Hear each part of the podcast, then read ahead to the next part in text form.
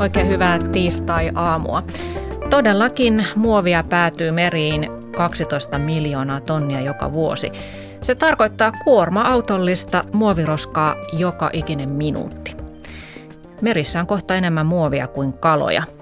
Ja muovijätehän kulkeutuu meriin maa-alueelta merivirtojen mukana aina valtameren keskelle asti.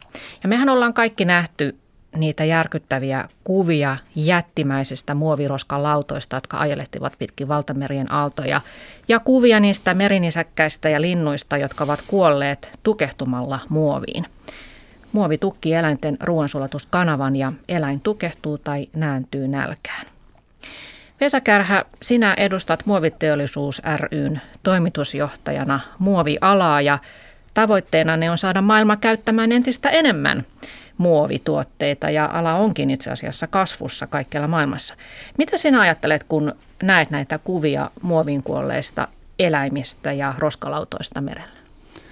Minulla kuohtaa mielessä vähän semmoinen vihansekainen aluksi, että hoitakaa nyt tuo jäteongelma teilläkin kuntoon, niin kuin se on Suomessakin tehty.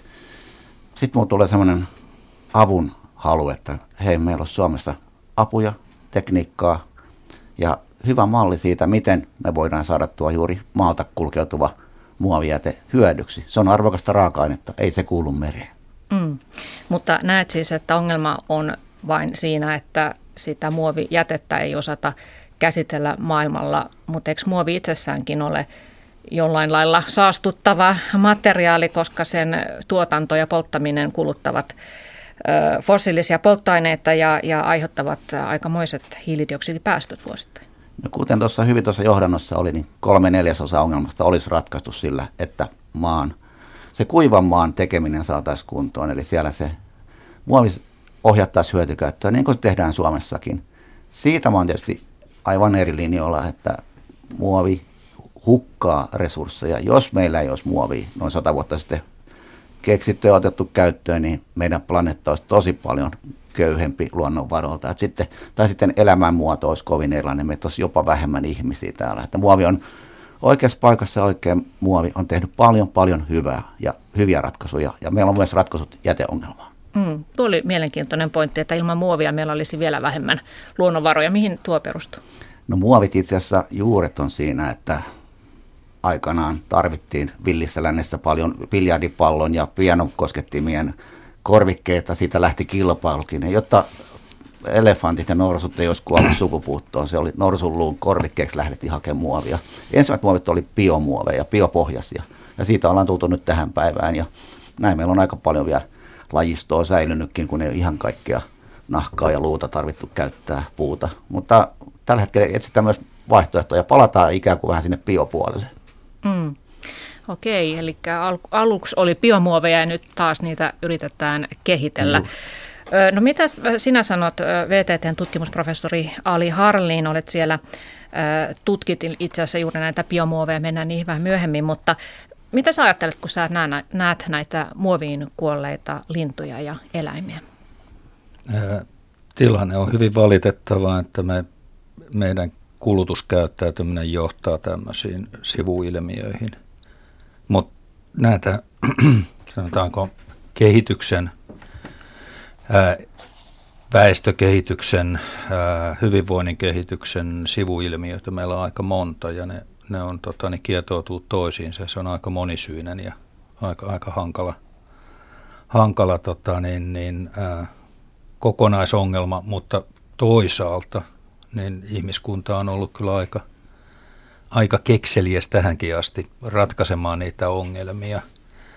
Ää, tietysti hyvin helposti viitataan siihen, että se on nyt, tota, niin kun kielletään joku asia tai tehdään joku pieni muutos, perusmuutos siellä, niin sitten se ongelma, ongelma poistuu, mutta kun ne ongelmat on niin monisäikeisiä, niin, ja ne, niihin perustuu myöskin ihmisen, ihmisen käyttäytymistiedettä – niin ää, meidän täytyy kyllä pystyä, pystyä vaikuttamaan siihen, minkä takia, minkä takia ihmiset kuluttaa tietyllä tavalla. Meidän täytyy pystyä vaikuttaa siihen kuluttamisen käyttäytymiseen ja tarjoamaan siihen uusia vaihtoehtoja, jotka mm. on sitten mahdollistaa sen edelleen sen ihmiskunnan kehityksen. Ei me ole missään vaiheessa otettu huonompia materiaaleja käyttöön kuin mitä meillä oli aikaisemmin. Et ei enää kukaan tuolla ole ehdottamassa kivikirveeseen paluuta. Mm.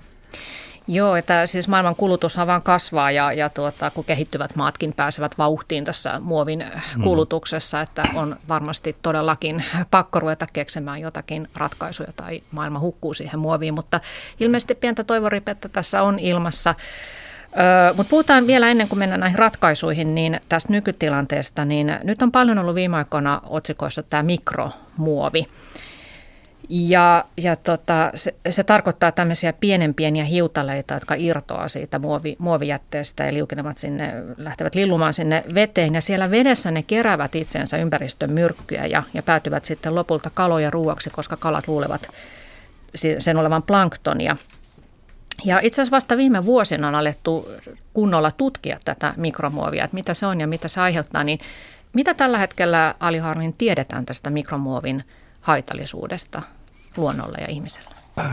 Kokonaisuudessaan mikromuovistakin tiedetään tällä hetkellä aika vähän. On havaittu, että sellainen ilmiö on olemassa. Sitten tota, on tiedostettu, että siinä syntymekanismeja on aika monta. Lähteitä on paljon. Lähteitä on paljon ja, ja, ja tota, niin myöskin se, että raaka-aineita, joista se syntyy, on, on erilaisia.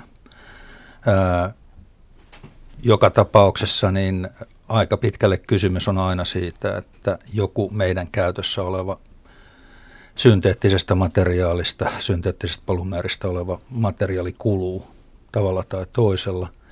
Aika usein siihen liittyy auringon valo ja sitten se, että kuinka hyvin ne kerää tai kuinka paljon ne kerää tota, niin erinäköisiä aineita itseensä. Ää, riippuu hirveän paljon siitä, että minkä näköisessä ympäristössä, miten, missä ne on ollut. Onko se ollut aikaisemmin hyönteismyrkkykanisteri vai onko se ollut jonkun, jonkun tota, niin vaatekappale tai autorengas. onko se mink, kohdannut minkä näköistä tuota, niin, ympäristöä lilluessaan jossain niistä isoista joista, jotka on ne pääasialliset, äh, anteeksi nyt äh, verrata isoja, isoja hienoja jokia viemäreihin, mutta hyvin lähellähän ne sitä on. Mm. Ja tietysti viemärissä ollessaan niin, tota, niin muovi on, on aine, joka, joka helposti absorboi itsensä erinäköisiä materiaaleja ja kyllä niillä, niillä kyky on kerätä ja esimerkiksi tuloksia, että valaissa on havaittu korkeita ympäristömyrkkypitoisuuksia voi liittyä tähän asiaan. Ää, aika useat niistä tutkimuksista on tehty laboratorioissa. Laboratorio-olosuhteissa on helpompi osoittaa joitain mekanismeja, mutta sitten miten ne todellisuudessa, kun siellä todellisessa luonnossa on paljon asioita, mitä tapahtuu samaan aikaan, niin mm. semmoista lopullista tietoa, niin meillä on hyvin vähän, mutta Eli, arvauksia niin. on paljon. Eli se on nyt niin kuin havaittu, että tätä on olemassa. Itse en haluaisi saada niin autorenkaan murusia kehooni kuin, mm. kuin hyönteismyrkkykanisteristakaan peräisin olevaa mikromuovia, mutta, mutta sitä nyt kuitenkin kalojen sisuksiin mm. päätyy ja sitten me syödään ne kalat. Niin tiedetäänkö tästä nyt vielä oikeastaan mitään, että mitä se sitten keholle, ihmisen keholle Tiedetään, että se ilmiö on olemassa, mikromuovi-ilmiö, mutta että mitä, se, mitä haittaa se aiheuttaa elimistölle, niin onko siitä vielä mitään kättä pitää tutkimusta? Vesäkärä. No tässä teki pienen karhunpalveluksen vuonna 2016 tiedeyhteisön osa tuolla Ruotsissa. He julkaisi tutkimuksen kaloihin vaikuttavasta mikromuovista. Mikromuovi muuten, se ei ole ihan pienen pientä, että se on jostain syystä 5 mm on se maksimikoko, mikä mikromuovi saa olla mm, määritelmän mukaan. Hiutale, Eli se on jopa meidän oman muoviteollisuuden raaka-aineen koko, eli nekin lasketaan mikromuoveiksi ja mitä niitä ei kyllä saisi päästä mereen. Se on, se on lähtökohta. Ja tuo kuluminen on sitten kanssa, kanssa kyllä jotenkin huolehdittava. Mutta tässä on, on paitsi niin kuin Ali sanoi, ää, arvauksia, meneillään olevaa kiihkeitä tutkimusta, niin on myös ää, tällainen virheellinen tutkimus, jolla ei ollut tehty, jota ei ollut käytännössä tehty. Ja nämä on nyt ää, laitettu sivuraiteille nämä, nämä, tämä tutkimusryhmä. Se antoi tälle vähän niin kuin huonon lähtökohdan nyt ja sen jälkeen on tullut sitten parempaa tutkimusta. On yksi tällainen mikromuovitutkimus, missä on saatu ruutanan sisälle väkisin käytännössä niin syötettyä mikromuovia, mutta ei, ei se siitä ole jatkanut ihmiseen. Se, se, se tutkimus on vielä kesken. mm. ja, ja ruutanan käyttäytyminen muuttui siinä. Tämä muovi oli vielä kemiallisesti modifioitu, eli se oli, ei ollut ihan sellaista muovia, mitä merestä voisi olettaa löytävänsä. Yhtä muovilaatua, hyvin pientä ja, ja vielä aminilla päällystetty. Eli tutkimus on alussa, mutta ainakin näin maalaisjärjellä voisi kuvitella, että ei se nyt kauhean niin kuin hyvää, hyvää tee ihmisen keholle, jos siellä rupeaa mikromuovia kulkeutumaan kehossa. Ja sit niin, no, on semmoisia, hyvin... semmoisia asioita tässä on tietysti, että me havaitaan ää, niitä erittäin hienojakoisia ää, mikromuoveja. Niitä voisi ehkä puhua jopa nano, nanopartikkeleina tai, mm. tai erittäin hienojakoisena, niin myöskin suomalaisista ympäristöstä, suomalaisesta vesistöstä, vaikka meillä tämä niin kuin kierrätysjärjestelmä on kunnossa, eli niitä niin kuin mekanismeja, joita kautta sitä materiaalia sinne ympäristöön joutuu, niin niitä on monia. Että se ei ole mm. pelkästään tämä niin kuin muoviroska. Että ei, ei, kyllä. Ja, ja, ja sitten tota, ää, se, että toksikologia on hirveän vaikea alue.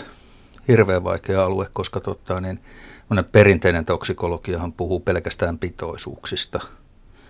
Ja niin kauan kuin puhutaan pitoisuuksista, niin kyllä hyvin vaikea kenenkään on saada mistään niin kuin mikromuovista haitalliseksi tunnettuja pitoisuuksia. Mm. Ellei käytä sitä niin kuin planktonia pääasiallisena ruoka, ruokana, niin sit saattaa olla jotain mahdollisuuksia, mutta tota, silloinkin se vaatii aika monta jos-sanaa siihen lauseeseen. Mutta sitten, tota, niin sitten kun mennään siihen, niin kun, ää, mitä, minkä näköisiä asioita nämä tota, niin pienessä pitoisuudessa hormonaalisia efektejä aiheuttavat aineet tai, tai karsinogeeniset aineet tai mutaatiota aiheuttavat aineet voisi sitten aiheuttaa, niin se on, se on hirveän hypoteettista, mutta ne on se hirvittävän helppo nostaa siihen pöydälle ja, ja piirtää se kuva, kuva yhdistämällä kaksi tai kolme erilaista asiaa ja niistä yhdessä laskettuna me saadaan sitten tämmöisiä mm. aika järeitä uhkakuvia. Niin ja siis olen ymmärtänyt niin, että se mikromuovi sinänsä ei ole se haitallinen juttu, vaan ne kaikki myrkyt, mitä se kerää itsensä sieltä vedestä. Kaikki ne kemikaalit, me eletään niin kemikalisoituneessa maailmassa, että niitä väkisinkin päätyy veteen. Joo, siis ainoita ympäristöjä, missä mikromuovilla voisi olla niin kuin haitallisia pitoisuuksia, esimerkiksi tekstiiliteollisuus äh, hengitettynä, hengitettynä tekstiilipöly on periaatteessa mm. mikromuovia ja – mutta se on aika erikoistapaus. Silloin se, se ei ole niin kuin luonnosta saatava, vaan se on työympäristö, ympäristövaikute ja se on ihan eri, eri asia. Niin. Mutta tuossa Tukholman yliopiston tutkimuksessa, joka on siis se semmoinen ihan oikea tutkimus ja se, se, se, se on mm. tehtykin, niin, niin siinä on otettu vesinäytteet 30 vuoden takaa, niin näyttäisi, että Itämeressä, edelleen mä sanon, en että sitä on liikaa, että siellä on liikaa mikromuoveja, mutta se on pysynyt 30 vuotta samalla tasolla, että mitään epidemiologista niin kuin, mm-hmm. oiretta ei, ei luojan kiitos ole esiintynyt, mutta poishan se pitää se mikromuovi merestä ja vesistöistä ohjata ja, ja mm-hmm. hyödyllisen käyttöön mieluiten. Ja sitten muun muassa tällaisia asioita mikromuoveihin liitetään ihan selkeästi ja voisin uskoakin vieraslajien leviäminen ja, ja tällainen, että kun muovi kelluu mm. pitkin matkoja, niin sen mukana sitten tulee vieraseliöitä ja ulostebakteereita ja sellaisia. Kaikki mm. huonon jätehuollon ansiosta tai syytä. Mm. Mutta eikö tuo Itämeren tilanne, se, että miksi siellä on pysynyt samana Itämeren kalojen mikromuovi, kylläisyys, niin tuota, tutkijat on epäillyt, että se johtuu siitä, että se suurin osa siitä mikromuovista on painunut pohjaan. Ja on myös epäilty, että, että tota, merivirrat kuljettavat sitä pois sitä merestä tai bakteerit hajottavat sitä. Että se no, siinä on vähän, vähän sama, sama mahdollisuus kuin tota, niin planktonin ja fosforikierrossa. Eli tota, pinta keijusto kasvaa tietyn ajan ja sitten se laskeutuu pohjaan ja siellä tapahtuu sitten – sitten tota, niin anaerobista käymistä, joka sitten taas vapauttaa sieltä tavaraa ylös ja, ja, ja sillä tavalla, jos partikkelit on kovin hienojakoisia. Eli nyt täytyy muistaa, että tämmöiset millien koko luokkaa olevat partikkelit toteuttaa ihan eri fysiikkaa kuin sitten kun me ollaan siellä mikronitasolla. Eli silloin mikronitasolla niin se partikkelin pinta-ala on niin iso, että se, se sinällään tota, niin aiheuttaa sen, että ne pystyy kulkeutumaan ihan virtausten mukana. Ja, ja ne partikkelit on paljon hankalampia asioita kuin nämä makropartikkelit. Kyllä mä oon taipuvainen myös kyllä nostamaan siihen Itämeren hyvään kuntoon tai, tai kohtuullisen kuntoon ihmisten oikean asenteen. Et se on estänyt roskaantumisen kasvua tuolla. Että kerrassaan meilläkin on laitettu nämä avokaatopaikat kiinni. Virossa on ihan tosi siistiä ja, ja hmm. monissa näissä Itämeren ympäristömaissa, mä itse ollut Helkomissa puhumassa, niin siellä on tosi liikuttava yksimielisyys siitä, että tämä on, menee parempaan suuntaan, mutta vielä voidaan tehdä enemmän. Autorenkaat on ollut yksi semmoinen, millä, millä me ollaan niin kovin mietitty, että mitä niille voisi tehdä. Puurenkaisiin siirtyminen ei ole realismia. Niin, tämä autorenkaat on iso juttu tässä mikromuovissakin, että Norja, norjalaisethan teki tutkimuksen, että melkeinpä peräti puolet veteen päätyvästä mikromuovista tulee nimenomaan autorenkaiden kulumisesta, niistä mur, murusista, niin hmm. Mitä sillä on tehtävissä, jos ei sitä nyt voi vaihtaa autorenkaan materiaalia? No nämä on erittäin vaikeita kysymyksiä, nämä tota, niin, varsinaisen tuotteen kuluminen, eli tekstiilin kohdalla ehkä voi tehdä jotain, muuttaa sen tota, niin biohajoavaksi materiaaliksi. Biohajoava autorengasta ei tällä hetkellä käytännössä ole olemassa ja sen tekeminenkin voisi olla hyvin, hyvin haastava, haastava asia. Ää, ää, sitten on pinnotteet, tekniset pinnotteet, myöskin niissä on hyvin vaikea lähteä. Esimerkiksi metallien suojaaminen on, on hyvin merkittävä asia ja niiden vaihtaminen voi olla lähitulevaisuudessa ja pitkäskin tulevaisuudessa lähes mahdoton asia. Eli nyt sitten kysymys on se, että millä me pystytään katkaisemaan niitä tota, niin valumareittejä, yhteyksiä sen kulutusympäristön kanssa ja siihen tota, niin, ää, vesistöön. Tai, tai myöskin sitten sillä tavalla, että ne lähde siihen il, lähi-ilmastoon ja sitten lähikulkeudu siinä ilmastossa. Ja tämä tarkoittaa sitä, että jätevesijärjestelmä täytyy olla suljettu, puhdist, puhdistamot täytyy olla kunnossa – mahdollisesti pesukoneiden täytyy olla suunniteltu niin, että ne ei päästä. Meidän täytyy olla se tota, niin mahdollisesti katsottuna niin, että vedet, jotka syntyy tieltä, ohjataan oikeasti johonkin hulevesijärjestelmään, joka hoitaa ne. Ja, ja näin edelleen, niin tota, järjestelmän tasoisia ratkaisuja siellä voidaan tehdä, mutta se, että me luovuttaisiin kokonaan niistä materiaaleista. Mulla halusin tota, niin, äh, Vesalta kysyä tässä yhden asian. Tota, niin, miten sä näet tämän, tämän että kun, kun me aika liberaalisti tota, niin julkisessa keskustelussa yhdistetään niin tätä makromuovijätettä ja sitten mikro, mikromuovia, niin kuinka näet asian, että kuinka niin kuin, nämä on asioita, kuinka ne on samoja, samoja asioita? No tietysti täytyy tuntea vastuunsa molemmista, että kumpaakaan ei saa jättää retuperälle. Se reitti varmasti on relevantti ja, ja toimi, toimii ikävällä tavalla, että jos sulla on iso roska, jos mm. sulla on joku iso rätti, joka joutuu tuonne vesistöön, niin se jauhautuu ajan myötä mikroksi. Mm. Mm. Eli kumpaakaan ei saisi päästä. Näissä on linkki keskenään ja, ja mä ainakin koitan taistella ikään kuin molempia vastaan, ettei kaikki pitää siivota ja saada pois. Kaikki on periaatteessa resursseja. Se on kiertotalouden ydin, että kaikki voidaan hyödyntää niin rengasrouhe kuin, kuin muukin materiaali. Että se, sitä ei saa vaan niin kuin päästä ajelehtimaan. Mm. Hyvä, kun muuten sanoit, että vielä lisään tuohon lumenkaatupaikat on niin kuin ajankohtainen ilmiö. Ne pitäisi katsoa myös niin, ettei suoraan kadulta mm. kipata mereen. Ja täytyy myös muistaa, että renkaiden kulumiseen liittyy ajoneuvoura. Että se on tällaisia kumipitumeita ja, ja päällysteissäkin alkaa olla, olla muovimateriaaleja. Täytyy myöntää ja tunnustaa, että mm-hmm. parempi asfaltti saadaan, kun siihen sekoitetaan muovia. Niin tota, nämä hulevesijärjestelmät ja niitä nyt kovin sitten selvitetään, tutkitaan ja koeasennetaan, että miten me saataisiin isoltakin ajoradolta parkkipaikat ja, ja tällaiset isot pysäköintialueet on ongelmattomampia. Niihin saadaan hyvät kasetit ja, ja imeytysjärjestelmät. Mutta sitten tämmöinen pitkä, Suomessakin riittää sitä pikitietä ja, ja mm, sieltä koppaaminen, mm. niin ihan, ihan ollaan tuolla samalla jäljellä, että koitetaan sinne kehittää ratkaisuja, venevalkamat ja tämmöiset on ihan kriittisiä. Me tiedetään aika hyvin näitä, huomaankin nyt, että tiedetään tällaisia hotspotteja, tällaisia alueita, mihin pitäisi niin kuin ensisijaisesti mm. kohdistaa toimia, mitkä on vielä Suomessa kuin vähän niin kuin sokeita pisteitä ollut. Mm. Joo, ja sitten taas toisaalta, jos tullaan tähän makro, makromuovipuoleen, niin – jos on isoja kappaleita, monomateriaaleja, niin ne on paljon helpompia. Niitä on no, helpompi toki, kiertää. Toki.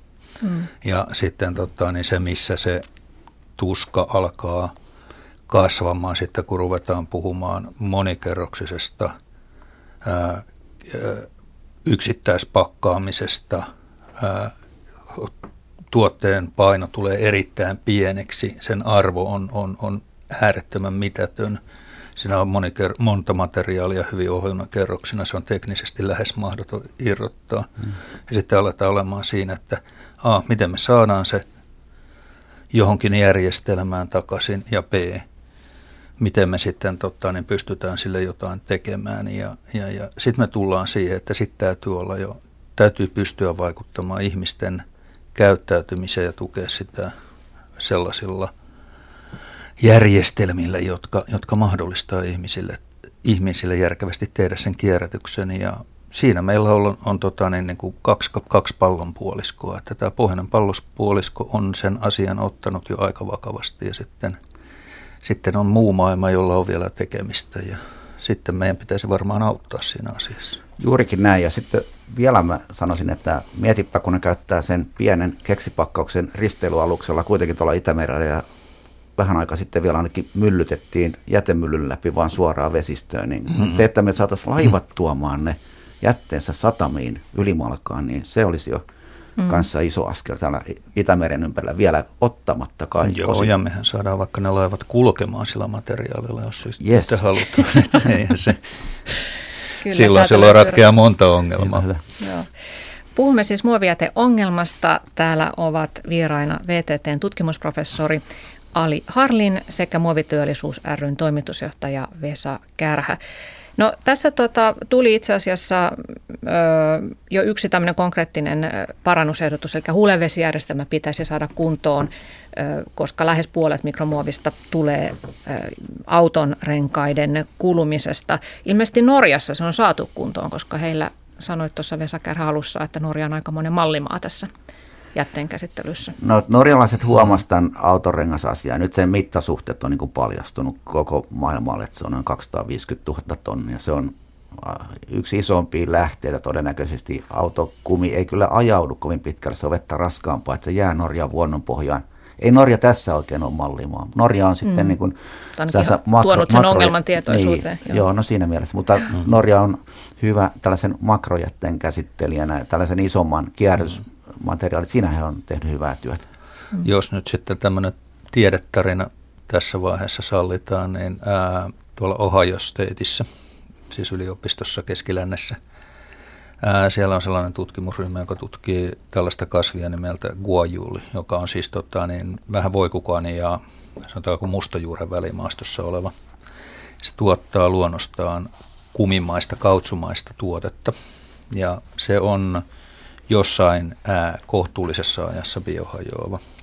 Ja sitten he on tehnyt myöskin tota, niin, tästä ää, kumiteollisuudella, joka on aika vahva siellä päin, niin ää, itse asiassa nämä aika isot renkaanvalmistajat on aikanaan lähtenyt sieltä, sieltä liikkeelle ja tota, niin tehnyt sellais, ää, myöskin täyteaineistanut sitä hiilellä ja, ja kananmunan kuorilla. Nyt vaan se pieni ongelma on se, että jos me lähdettäisiin tekemään semmoisesta autonrenkaita, niin meidän täytyisi tiputtaa tuo keskinopeus maanteella 40 kilometrin tunnissa, koska ne ei kestä suurempia ajonopeuksia. no tietysti tästäkin joku voi olla sitä mieltä, että se olisi pelkästään positiivinen asia, että mentäisiin polkupyöränopeuksilla. Mutta tietysti niin kuin toinen, toinen osapuolihan tässä on se, että jos oikeasti mennään systeemitasoiseen, ja on tämä sanonut aikaisemminkin, että tota, niin sitten täytyy miettiä niitä liikenneratkaisuja, että, että tuosta junan, junan pyörästä irtoaa huomattavan vähän kumipartikkeleita. Mm, kyllä, pitäisi tehdä isompi, isompi ratkaisu sitten. Tässä oli siis äänessä VTTn professori Ali Harlin. Vielä, vielä, vielä muovi, muovistrategia, joka tuli tässä kuukausi sitten ulos, niin Euroopan unionista, niin siellä oli ehdotettu renkaisiin erilaisia tällaisia merkintöjä sen kestävyyden mukaisesti ja ni, niitä voi tulla jatkossa. Ja sitten kumiteollisuus itse painottaa ajamisen oikeata, juurikin aja, mm. oikea ajamista, reikainen aurauskulmia ja tällaisia. Mm. Kyllä. Tässä oli Vesa Kärhä muoviteollisuudesta. Vielä viimeinen kysymys tästä mikromuovista, niin kun mennään eteenpäin, niin tota, kuluttajathan ovat olleet hyvin huolissaan siitä, että erilaisissa kosme- kosmetiikkatuotteissa on mikromuovia, joka sitten ajautuu suihkuviemäriin ja sieltä kautta jätevesiä lopulta mereen. Ja myös suosituissa fleece-vaatteissa ja teknisissä urheiluvaatteissa käytetään muovia silloin, kun niitä valmistetaan, koska muovilla on tiettyjä etuja. Niin eikö jäteveden puhdistamo sitten puhdista tätä, näitä mikromuovikuituja vai onko niin, että se ei pysty niitä erottelemaan siitä? No nyt minun täytyy tota, niin, äh, viitata tässä esimerkiksi Outi Setälään ja hänen ryhmältään on tulossa ihan lähiaikoina lisää tutkimusta suomalaisesta ympäristöstä asiaan liittyen. Mm-hmm. Äh, mutta näyttää siltä, että äh, vedenpuhdistamot sellaisena kuin ne tällä hetkellä on, käsittelee erittäin suuria vesimääriä ei pysty täydellisesti erottamaan sitä kaikkein hienointa aineesta.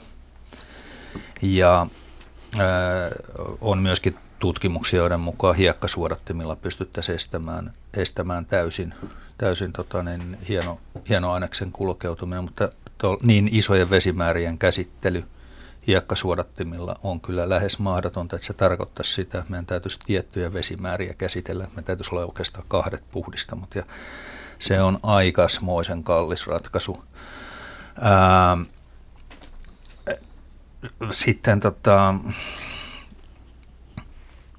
kuluttajilla on tietysti mahdollisuus valita muovitonta kosmetiikkaa ja on, siis kosme, kos, kosmetiikan puolella, niin kosmetiikassahan nyt tota, USAhan lähti jo 2015 täyskieltoon ja Kanada seurasi välittömästi perässä. Ja tällä hetkellä niin siellä aika isot kosmetiikkayritykset, jotka myöskin toimittaa maailmanlaajuisesti, on tehnyt päätöksiä siitä, että he on luopunut, luopunut näistä ja, ja, ja myöskin, myöskin suomalaiset ä, tota, niin toimijat on, on mennyt sille linjalle jo aikaisemmin. Ää, esimerkiksi hammastahnassa käytännössä ei, ei näitä hiovia partikkeleita ole, koska nehän on niin kuin puhdistus- ja hiomistarkoituksessa siellä synteettisesti tehtyjä tasamuotoisia polyeteeni, polupropeeni, myöskin polustyreenipartikkeleita, eli elintarvikemuovi.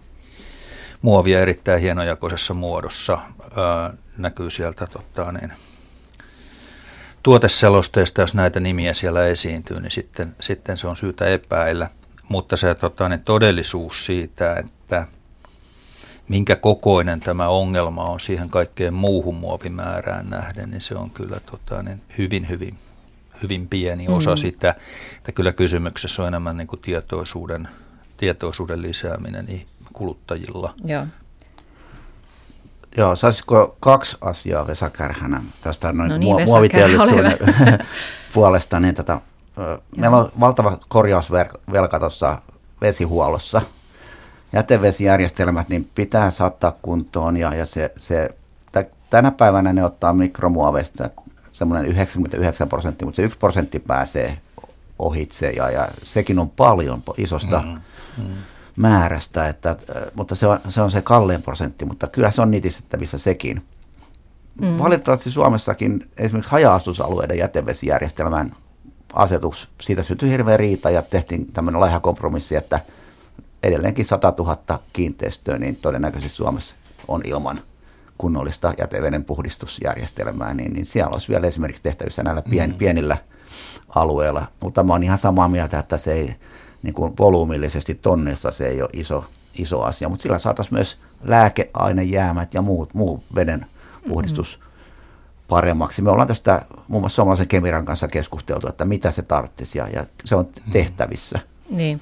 Mutta Aino, tuohon niin. kosmetiikkaan, niin mä, mä tiedän, kun me ollaan aika paljon järjestetty nyt tällaisia yhteisiä tilaisuuksia, jossa on kosmetiikkateollisuus, teknologian yhdistys ollut mukana, niin heillä on tosiaan vapaaehtoinen suositus siitä, että kaikki lopuvat siitä ja siirtyvät muihin kyllä hioviin aineisiin. Että niitä Joo, on ihan kokonaan on pois. pois pähkinän apriko, kuorta aprikoosin, ja aprikoosin siementä ja muuta. Että. Että tota, se, se, se juna menee ja varmasti he on nyt tällä hetkellä, niin ajatus on kai se mun käsittääkseni, että Euroopan kemikaalivirasto ECHA alkaa niin kuin erikseen rekisteröidä tällaisia mm, kosmetiikkaan soveltuvia mikropartikkeleja, mm. tyylin aprikoosin kuoret ja, ja mitkä sinne sitten hyväksytään. Joo, eteenpäin mennään. Se olisikin hyvä, kun bisnes aina menisi ympäristö edellä eikä lyhytnäköisesti niin kuin oma mm. hyöty edellä. Eikö niin se kuin, mene? Eihän hautausmaalla no, kauppa käy.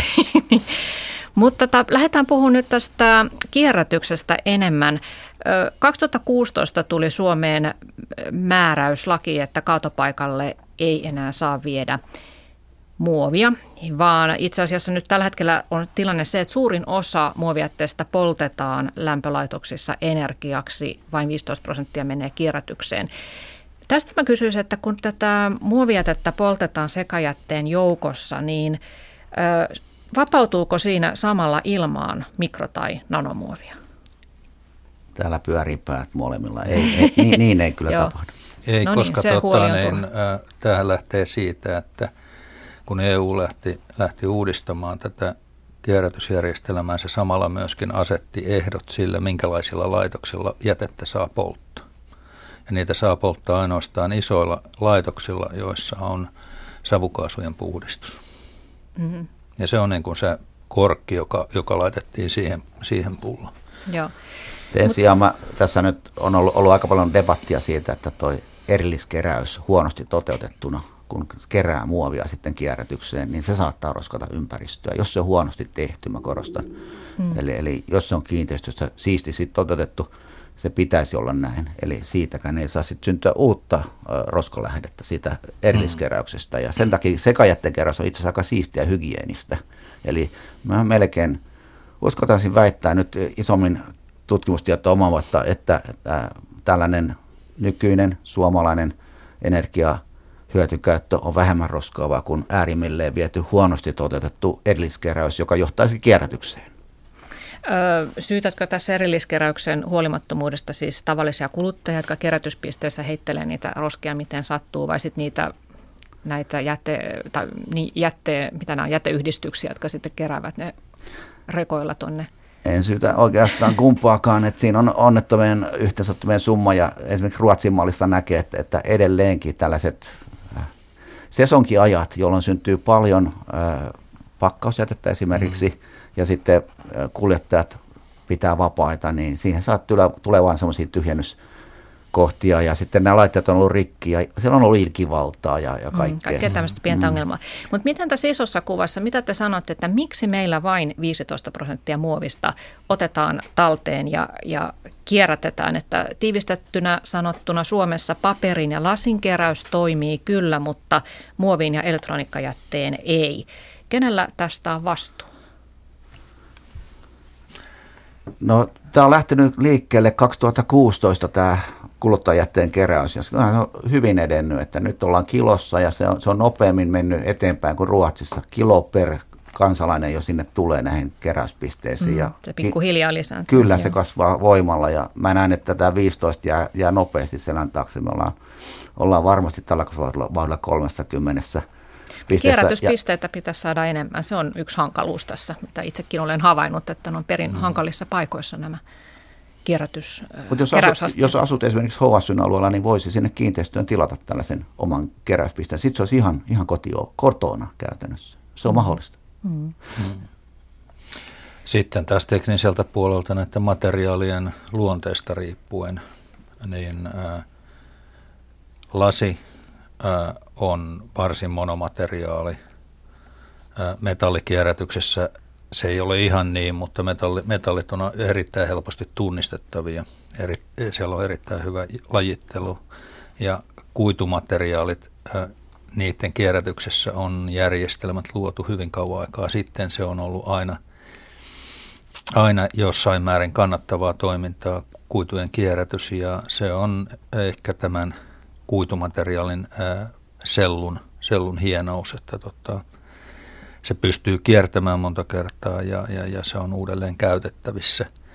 Ää, ja se taas perustuu siihen, että ne materiaalit oikeastaan on aina, aina rakennettu, rakennettu sellaisista kuiduista, jotka on yks, yksi, yksiköitä, että se on vähän niin kuin leikopalikkapeli, ne on niin kuin sieltä mikrotasoltaan. Ja. Mm, muovissa tämä Se, se on, siellä on kuitenkin seitsemän kierrätysryhmää ja, ja, ja ne poikkeaa aika paljon toisistaan ja niiden keskenään sekoittaminen aiheuttaa aina jonkinmoisen komplikaation ja niiden erottaminen on, on jossain määrin haastavaa. Kyllähän se teknologiahan on edennyt todella, todella aimo harppauksia ja Suomessakin on tota, niin, alueella laitos. Vesa on ehkä parempi kertomaan siitä, missä siellä tällä hetkellä mennään, mutta, mutta kyllä siis niin kuin se, että kun ei ole yhtä muovia eikä ole yhtä, yhtä selkeää tota, niin, ää, ratkaisumallia ollut, niin, tota, niin kyllä se haaste on ollut.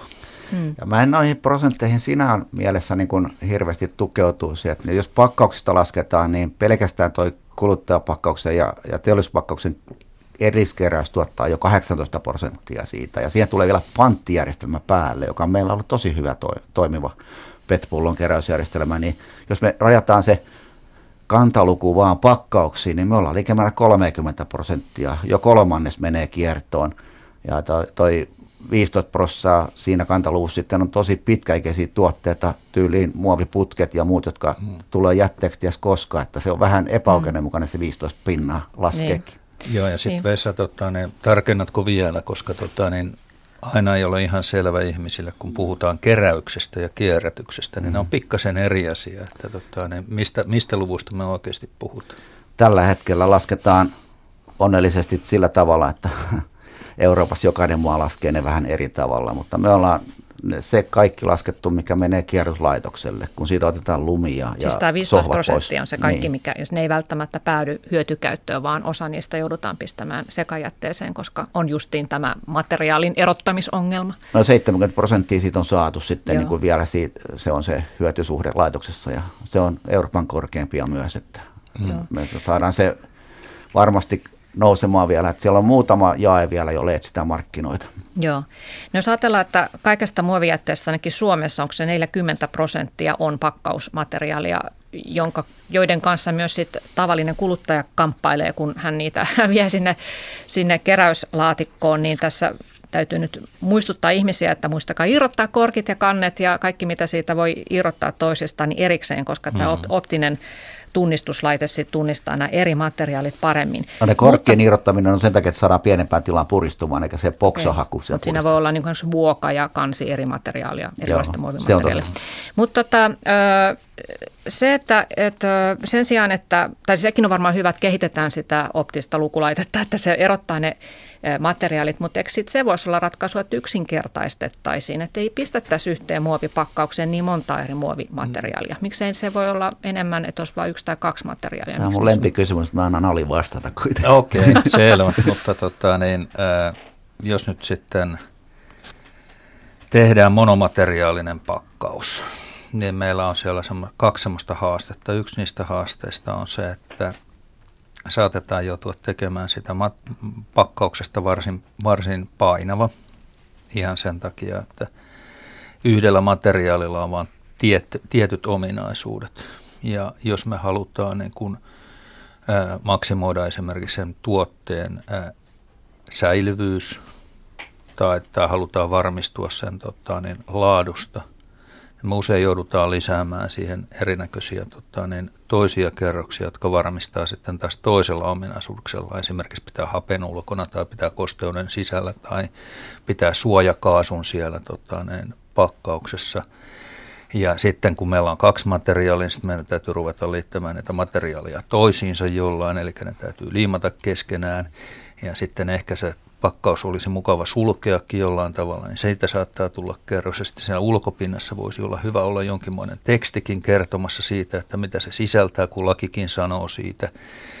Ja tästä Eli, sitten syntyykin jo aikamoinen totta, niin, kerrostuma erinäköisiä. Että toistaiseksi on mahdotonta, että yksi muovimateriaali vastaisi näitä kaikkia haluttuja ominaisuuksia. On, on se mahdollista, mutta se ei ole tota, niin joko ö, kaupallisesti – järkevää joko sen takia, että se pakkauksen, pakkauksesta tulee hyvin raskas tai sitten tota, niin meillä materiaalihukka lisääntyy.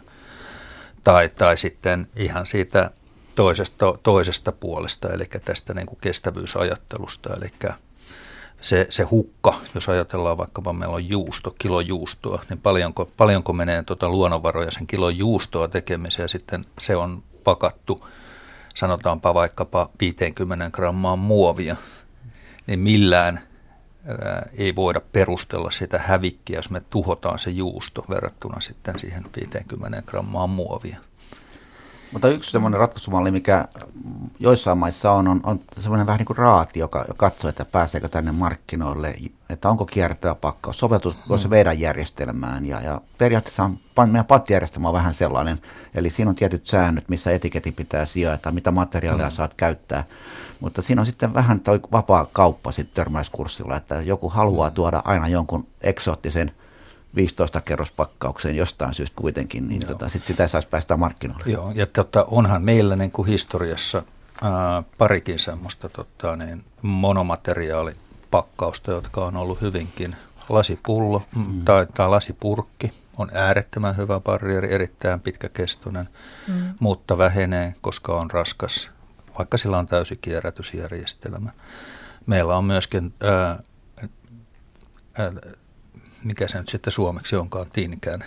Eli siis metalli, Tina, meta, Tina, meta, meta, meta, metallipakkaus. Kaskunen hapon kestävä terässä. No, no joo, ja sitten meillä on uudelleen käytettävä pakkaus. mutta tota, niin siis kyllä, siis on, on esimerkkejä, on monomateriaalista, mutta nämä ehkä kuvaa sitä, että minkä näköiseen maailmaan sitten mennään, jos niitä mm. ruvetaan käyttämään. Ja mm. onhan, onhan sitä myöskin vapaa, vapaa tai avo, avokaupassa niin kuin myyty tavaraa, mutta siihen on taas liittynyt tiettyjä hygienisiä ongelmia. Joo, tässä oli äänessä VTTn professori Ali Harlin.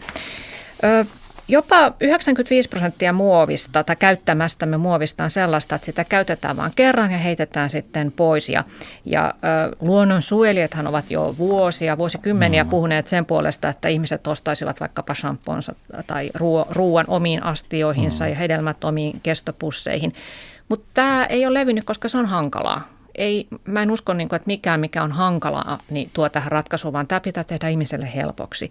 Eli nyt pitäisi keksiä sitten helppoja tapoja välttää sitä muovia. Ja jos 40 prosenttia muovista, mitä me käytetään, on nimenomaan pakkausmateriaalia, niin katse kääntyy teollisuuden suuntaan. Voisiko tämän pakkausmateriaalin ö, korvata jollakin muulla kuin muovilla? Mitä teollisuuden sisällä ollaan tekemässä tämän asian suhteen? No meillähän on ollut näitä uudelleentäyttöratkaisuja ja me, me korvataan itse asiassa aika paljon kertakäyttöisiä pakkausmateriaaleja uudelleen käytettävillä lavoilla, laatikoilla. Muovipullokin meillä oli, mutta verojärjestelmän muutos vesitti se historia. Otettiin markkinoille vuonna 1992 ja eli muutaman vuoden ja mm. sitten tuli kertakäyttöiset tilalle, kun Suomi uudisti verokohtelua näille uudelleen täytöstä poispäin. Että, tämä on tällaista aina sitä niin kuin monitorointia ja, ja hengissä selviämiskamppailua. To, mä en ihan sitä 95 prosenttia oikein ymmärrä äh, laskutapanakaan, koska jos vaikka otetaan tyypillinen muovikassi, niin mä varmaan käytän kymmeniä kertoja yhtä muovikassia, lopuksi käytän Suurin osa vielä. pistää sen mm. roskapussiksi ja ostaa sitten ja sekin voitaisiin vielä toimittaa sinne materiaalikierroksella. Se ainakin se materiaali saataisiin vielä uudelleen käytetty ja hyväksytty. Mm. Että se, se on vähän se kertakattu, se leima lyödään niin kuin li, liian hepposin mm. mitä, mitä sanot nyt tästä ö, muovin korvaavista tuotteista, että, että nythän jonkin verran biomuovia jo tehdään, siis ö, muovia voidaan ö, valmistaa käyttämällä esimerkiksi viljaa, sokeria, tärkkelystä, sellulosaa tai erilaisia hmm. rasvoja. Ja nämä on niin kuin aika helposti saatavilla olevia mm. mat- raaka-aineita mielestäni, mutta nykyistä, ja, ja sitten vielä se, että, että tällaisten biomuovien valmistamiseen tarvitaan vain hyvin pieni osa maailman viljelysmaista. Mutta kuitenkin biomuovien tuotanto on vain 0,4 prosenttia koko muovialan raaka-aineesta, niin miksi tämä ei ole lyönyt paremmin läpi? Mikä tässä on se isoin este, että tätä ei voitaisiin niin, lisätä? Nyt ei oikeastaan puhuta muovien korvaamista, vaan uusista muoveista tai muovien syöttöaineista, muovien raaka-aineista. Niin, ja mutta sit, ainakin osa, kyllä, että kaikki kyllä. olisi fossiilisia polttoaineita. Joo, mitä siihen siitä on hyvin kiinnostus tällä hetkellä eläväistä ja, ja otetaan, meillä tulee tänä vuonnakin 2018 niin kaksi uutta – bioraaka-ainetta muoviteollisuuden käyttöön todennäköisesti, ja toinen niistä ainakin on Suomesta. Eli, mm-hmm. eli kyllä tämä koko ajan menee eteenpäin. Se on kiinnostava raaka-aine. Mä en ole ihan samaa mieltä siitä, että se on helppoa saatavalla ole, olevaa, että kuitenkin toi petrokemian sivuvirtoina tulevat, polttoainetuotannon sivuvirtoina tulevat hiilivedyt on helppokäyttöisempi tänä päivänä kuin kerätä noita useista Niin, se on varmaan lähteistä. helpompaa, mutta mm. se kuitenkin on, pohjautuu siis uusiutumattomiin. Se on totta ja se, se kiinnostaa. Ei missään tapauksessa niin tyrmätä eikä, eikä tota, sanota, että ei ikinä. Mm. Mutta tämä on kyllä aika elementti. Oli silloinkin, kun oltiin Alin kanssa Euroopassa, niin suoraan kuultiin muoviteollisuuden suusta siellä, että mitään, joka, josta voi tehdä ravintoa, niin se, ei, se on no-no, sitä ei käytetä. Mutta mm. ravinnon tuotannon sivuvirrat ilmeisesti ok. Tässä on Ali ihan mestari. Joo, no Ali, jatka sinne tästä. No jos lähdetään tästä niin kuin määräkysymyksestä, niin muovien tuotannon määrä maailmassa on jonkun verran isompi kuin mikä on selluloosan tuotannon määrä. No selluloosa raaka-aineena, ää, sen käyttökohteet ovat muuttumassa aika radikaalisti. Ja tämä nyt antaa tiettyä tota, niin osviittaa siitä, mihin, mihin suuntaan tämä maailma voisi mennä. Ja selluloosan, joko se on kuitu, kuitutuotteena tai muutettuna ää, termoplastiseksi, niin tota, siellä on aika, aika isoja mahdollisuuksia olemassa.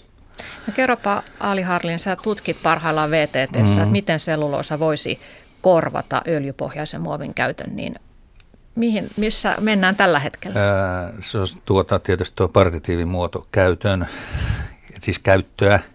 Mm. Eli okay. mehän eletään tämmöisessä niin kuin rinnakkaiselotilanteessa. Niin, ollaan realistisia. niin, eikä se ole pelkkä realismi, vaan siis on, on, on tiettyjä asioita, mitä, mitä tota, niin se materiaali tekee hyvin. Se on jäykkä, se on luja ja se antaa, antaa ryhtiä. Mutta voiko sieltä ja, tulla nyt pakkausmateriaali, joka kyllä, olisi täysin biohajoava? Kyllä. Selluloosapohjainen? Kyllä, kyllä. Tai ainakin kompostoitava.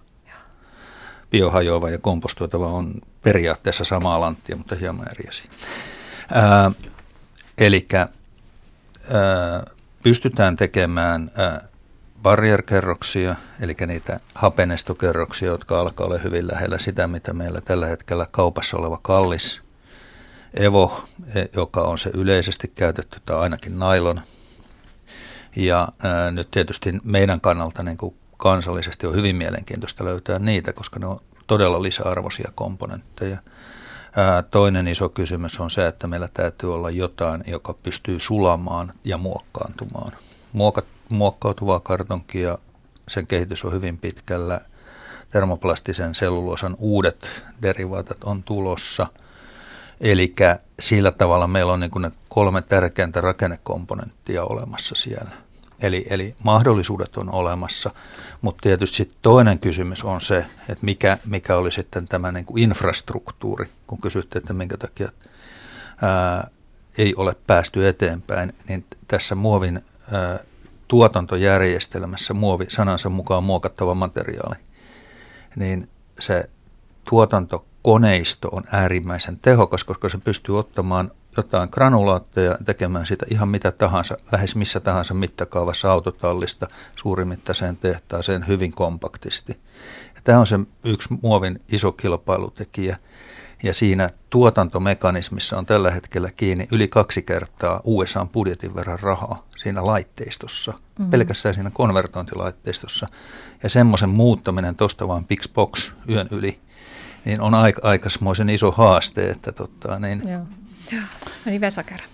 Joo, tuossa kuten sanoin, niin, niin tämä biosektori on hyvin, hyvin tota, mielenkiintoinen toimittaja muoviteollisuudelle ja, ja varmasti otetaan avosylin vastaan. Itse meillä toimii aika paljon jo yhteisiä projekteja, mutta sitten mm. mä vielä halusin tähän radio jotain ihan uutta tuoda, niin, no. niin en tiedä on, onko on, ikinä, onko uutta, mutta me voidaan myös sivuttaa biologia kokonaan tässä muovivalmistuksessa, eli, eli tehdä uusiutuvia raaka-aineita ilmakehän sitä suoraan. Että tätä on BTTllä joku sektori kanssa aika mm. paljonkin Viittaat, viittaat hiilidioksidiin. Niin. No, eli, eli on... meidän ei tarvitse välttämättä alistaa luontoa meidän tehtaaksi, vaan voidaan tehdä niin kuin ihan insinööritieteen niin kuin ilmakehän hiilidioksidista suoraan muoveja. Ja tämä on myös kolmas hyvin kiinnostava linja, että meillä on kohta runsauden pulaa muoveja. Siis missä tätä tutkitaan, onko siinä saatu? Fraunhofer-instituutissa ja, ja PTT.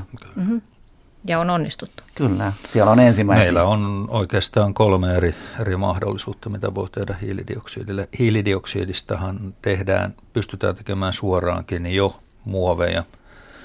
Ja se on aika lailla sellaisen saksalaisen tutkimuksen tota, niin tämmöinen valtavirta. Sitten meillä on mahdollisuus käyttää sitä hiilidioksidia elävien organismien ää, syötteenä, eli ne elävät organismit pystyy muuttamaan sitä monomereksi muoviraaka-aineeksi. Ja sitten kolmas asia, me pystytään myöskin muuttamaan hiilidioksidia takaisin öljy, öljyomaisiksi tuotteiksi. Mm-hmm.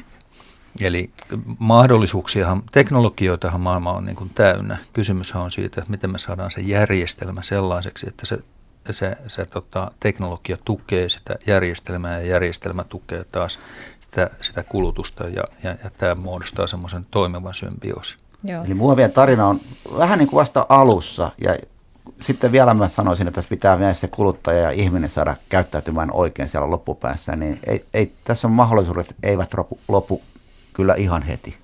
Tuota, sitten Vesa, kun haastuit mua tällä asialla, niin sitten tota, niin minä, minä tota, niin kysyn sulta toisen kysymyksen. Nyt kun tota, niin me olemme siirtymässä tällaiseen tulevaisuuteen, jossa meillä on tota, niin sähköautoja ja, ja, ja tämä polttoaineen kulutus vähitellen vähenee ja meillä on yrityksiä, joiden tota, niin rahantekokone on siellä tota, öljyn, öljyn kulutuksessa ja öljyn kulutus vähenee, niin meillähän on siinä pari vaihtoehtoa. Eli meillä on se vaihtoehto, että nämä yritykset lähtee entistä enemmän käyttämään sitä raaka-ainetta siihen ja jalostamaan korkeampiarvoisia tuotteita pienemmästä määrästä öljyä, mutta tekemät sen saman rahan sillä tavalla, käyttävät vanhaa teknologiaa tai sitten siirtyvät enemmän sinne tota, niin biopohjaisiin raaka-aineisiin ja vaihtavat raaka pohjaa. Niin miten sä näet, että kummin meille tulee käymään vai käykö meille kumminkin? No molempi parempi, mä sanoisin siinä mielessä, että mol, en, toi on mielenkiintoinen, ja sitä me ollaan nähty tavallaan tota kehitystä jo, että öljy, petrokemia, öljytuottajat on ollut kiinnostuneempia tekemään muovia kuin polttonesteitä. Et se se, se mm-hmm. kehityskin menee, ja, ja Ellen MacArthur-säätiön mukaan 25 prosenttia – voi olla jatkossa se, mitä, mitä öljystä tulee muovi, koska tänä päivänä on 5 prosenttia. Että tässä on monta eri optiota. En mä osaa sanoa rah- ja pistää rahanne panttiin kummankaan puolesta varmasti. Ja sitten se kolmas vaihtoehto vielä mielessä. No Joo. niin, tässä tuota Vesa Kärhä vastasi Ali, Ali Harlinin kysymyksen. Ali on tässä hyvin auttanut toimittaja pitkin ohjelma. Tuota, ö, vielä lopuksi vinkit kuluttajalle. Jokainen voi omalta osaltaan tehdä jotakin luonnon hyväksi, niin mitä Ali Harlin sanoi tästä muoviasiasta, mitä jokainen voi tehdä? No tietysti sellaisia melko yksinkertaisia asioita on se, että harkitsee sen kulutuksensa oikein, käyttää oikeita pakkauskokoja, käyttää ja kun se pakkaus tulee tota, niin, ö, päätte, tiensä päähän, niin laittaa sen siihen oikeaan jätejärjestelmään. Se jätejärjestelmä Suomessa kyllä tukee sitä asiaa ja tietysti sitten niin kuin ei aiheuta hajakuormitusta itse. Nämä asiat voi tehdä. Joo, ja mä totean vielä tähän loppuun, kun aloitettiin niistä muovilautoista merellä, niin karu totuus on se, että kolmas osa siitä muovijätteestä on tyhjä muovipullo, eli ihmiset ovat heitelleet niitä maailman rannoilla ja ne ovat siitä sitten lähteneet ailehtimaan. Kolmas osa siitä se varmaan kertoo myös käytännöllisen seikan, että kaikkialla maailmassa panttipullosysteemi ei toimi. Mutta aika päättyi. Kiitoksia Ali Harlin ja Vesa Kärhät vierailustanne ja hyvät kuuntelijat, pitäkää jätteistänne huolta. Ensi tiistaihin.